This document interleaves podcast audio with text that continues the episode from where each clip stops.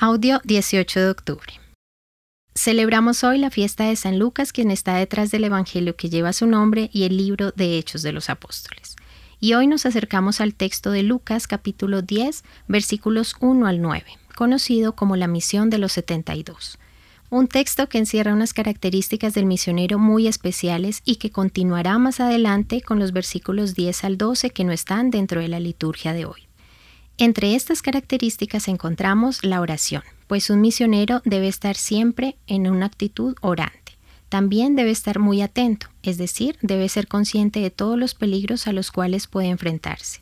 El misionero no lleva elementos que no necesita, se desprende de ellos y viaja solo con lo esencial.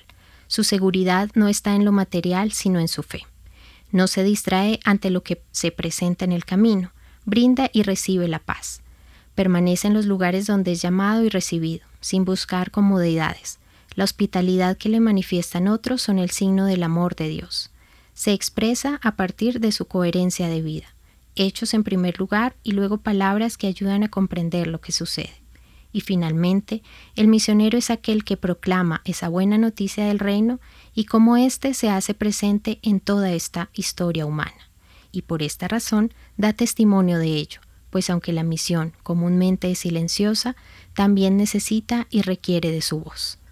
Los acompañó en la reflexión de hoy Julián Andrea Martínez Blanco desde el Centro Pastoral San Francisco Javier de la Pontificia Universidad Javeriana.